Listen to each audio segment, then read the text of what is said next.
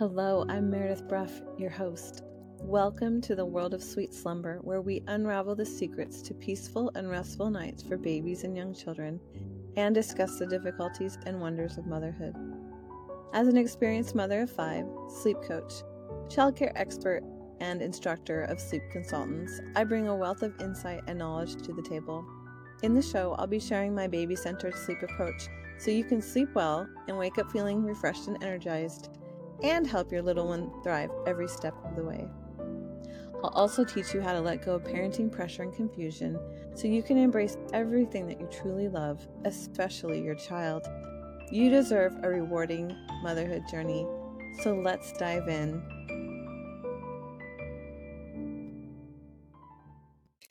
Hello, I'm so happy to be back with you after a short break of taking care of myself. I haven't been very open about this, but the second half of 2023 was really challenging for me after I was in a car accident and had a concussion. I developed post-concussive syndrome, which took months and months to heal.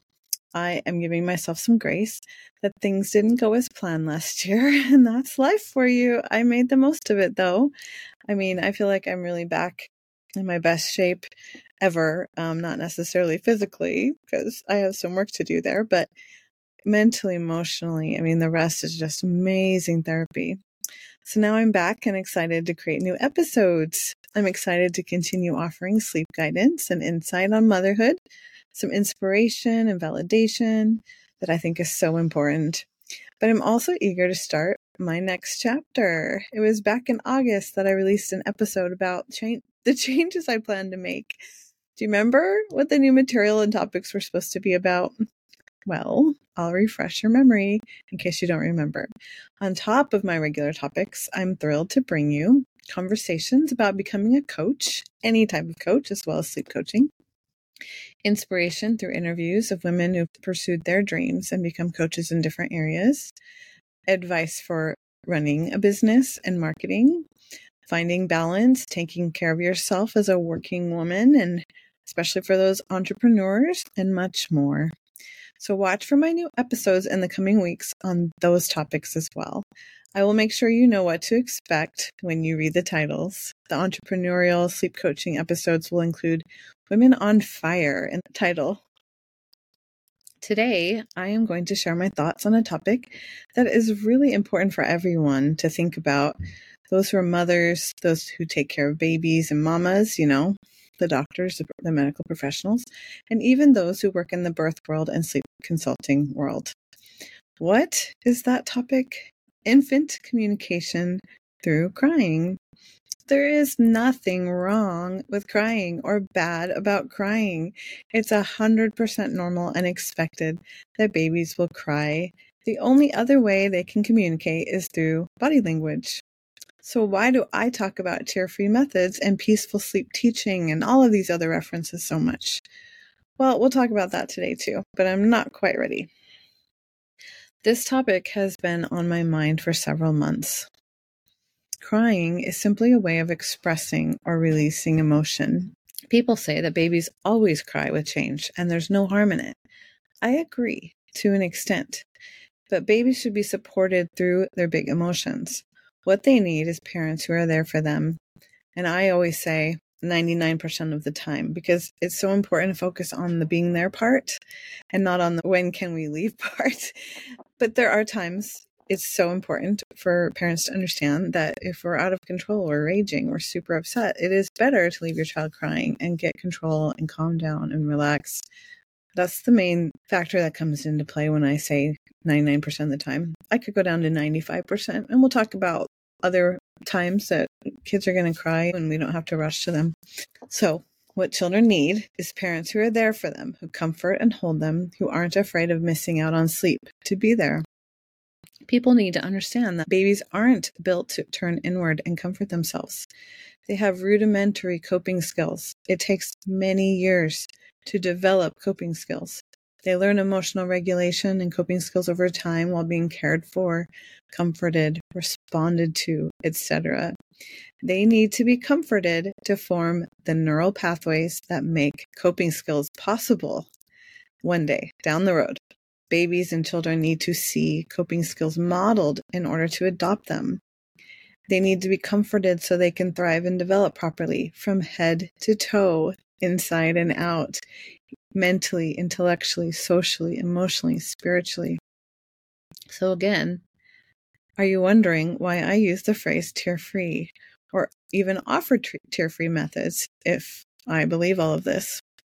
Well, let's talk about my journey, because it's been a journey that it's been full of learning and a lot of intuitive moments, honestly, where I had realizations and understood babies better. Sometimes that came from research. Sometimes it came from experience. Sometimes it came from a beautiful conversation with someone. So over, just the first year in business, I changed. I was using the gentle methods, a little bit of crying. And then I found that these kids that were spirited and sensitive just could not advance with the methods. My own favorite method, which I created, that was so, so kind and gentle. We just needed more. We needed to change things. I wanted to emphasize in all of my content, my marketing on my website, my reels, everywhere, that I use tear-free sleep methods that are not time checks or cry it out or Ferber or whatever you want to call it. They were not old-fashioned sleep training, leave them to cry, turn off your intuition and your instincts, follow strict rules, put sleep above everything else. But I was so focused on the independent sleep part of my work that I think it was distracting and confusing. But I did that because so many others do. So many parents learn the importance of independent sleep from every single direction, and they think it's everything. But what I really wanted was just to differentiate between myself and others, that I teach a middle road approach. It takes the best of all the solutions out there, and then I add in my own solutions and methodology that I've learned from experience and intuition. That's what I call the baby-centered sleep approach. I wanted to share my passion for methods that work and help people shy away from the old ways. And on top of that, moms craved this approach. If they believed in independent sleep or wondered about it, coming to me and finding out there was a tear-free way to do it was just a beautiful answer for them. But most of all, my process that I went through, the changes I made in my work and the things I talked about and taught came from what babies needed. They need the approach to independent sleep to be kind and gentle and responsive and as loving and peaceful as possible. But like I said, I'm always learning. Over the years, I learned that not all babies need the skill set, falling asleep independently, to sleep well. I still believe in it. I always have, because when parents want to empower their babies with more ability or skills to connect sleep cycles and sleep for longer periods, it often works. It often helps them. What else did I learn?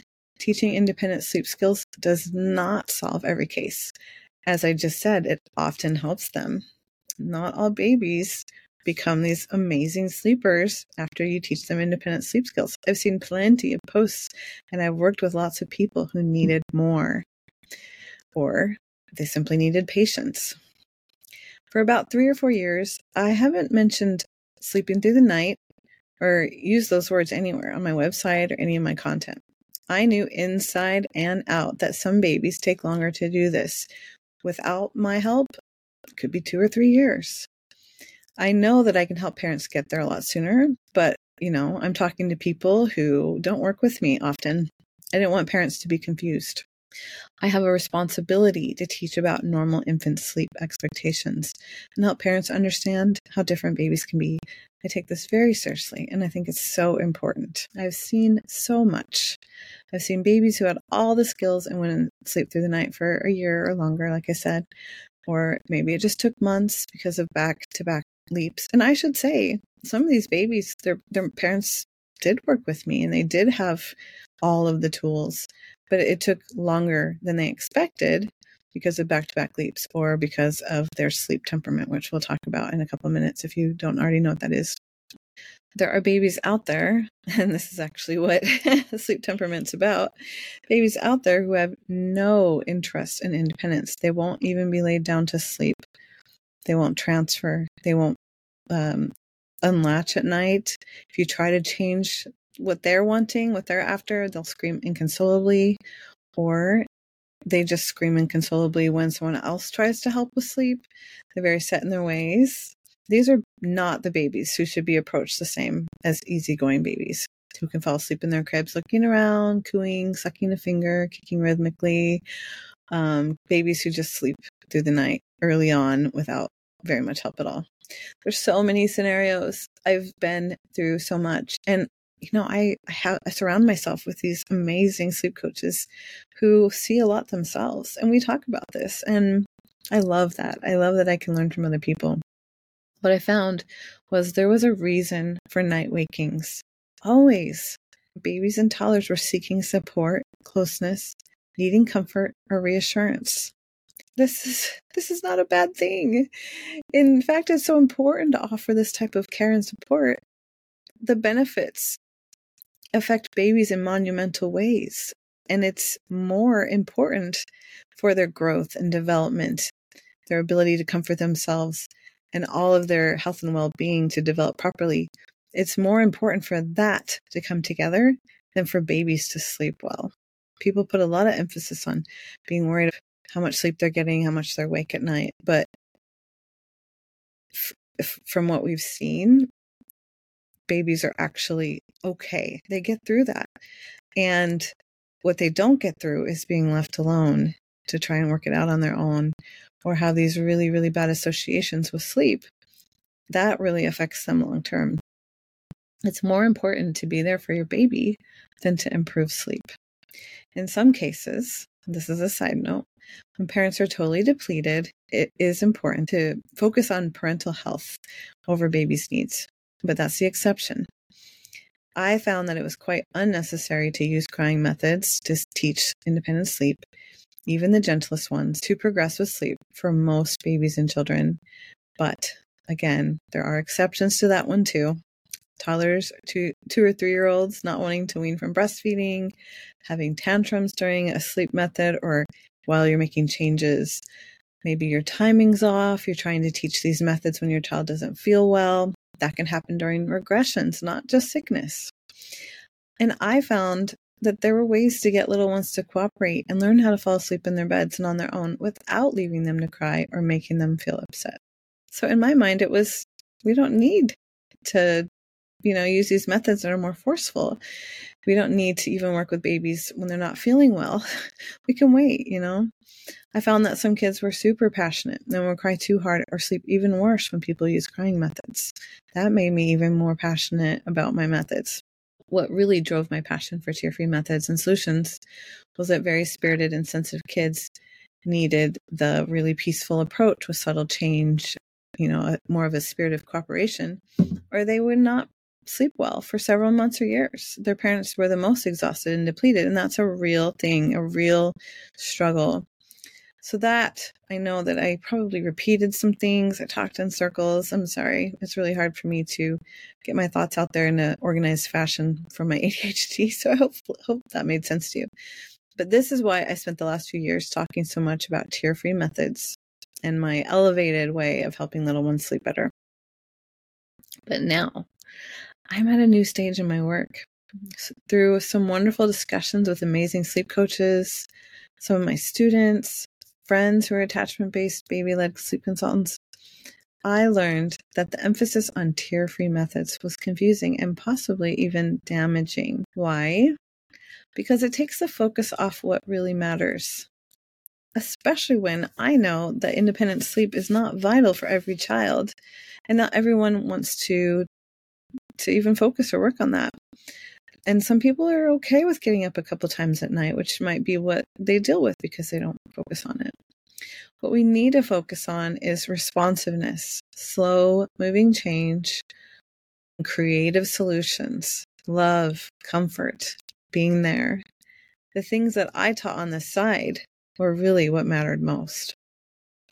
It's actually normal and okay if kids cry sometimes while they use my methods, because we do so much work to prepare, to help them feel safe, to trust their parents, and independence is the last priority and sometimes not even necessary. All of these other things that we do can often improve sleep. We don't even have to go to the method sometimes.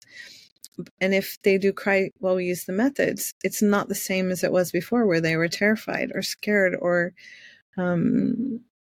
just worried, or, you know, whatever scenario was going on before. We work through that. And so the tears are there for a different reason. Again, it's probably change. It's probably a tantrum. It's probably just fear of the unknown. You know, I'm putting a little bit of grown up interpretation into this. Their thoughts and feelings are much simpler than ours. So I would much rather help you, those who feel this way, stop feeling afraid of tears. Stop being afraid you're damaging your child. If there's any emotional outburst or release of tears while you're working with your child on sleep or facilitating change, I would rather help you understand normal crying and help you improve sleep in the most loving, nurturing way possible, and help you understand that's what matters. Are my methods super effective, even though they're so peaceful? Yes. Can they be done with little to no emotion a lot of the time? Yes. But really, I just want you to be there for your child and offer the help you instinctively know they need. Your child will cry. They'll cry when they want to communicate something, when they don't feel well, when they have strong feelings, when they wake in the middle of the night. Even if they're still asleep or close to it, babies can wake in their sleep. They can cry in their sleep. They can cry in the middle of a nap, even though sometimes they're asleep.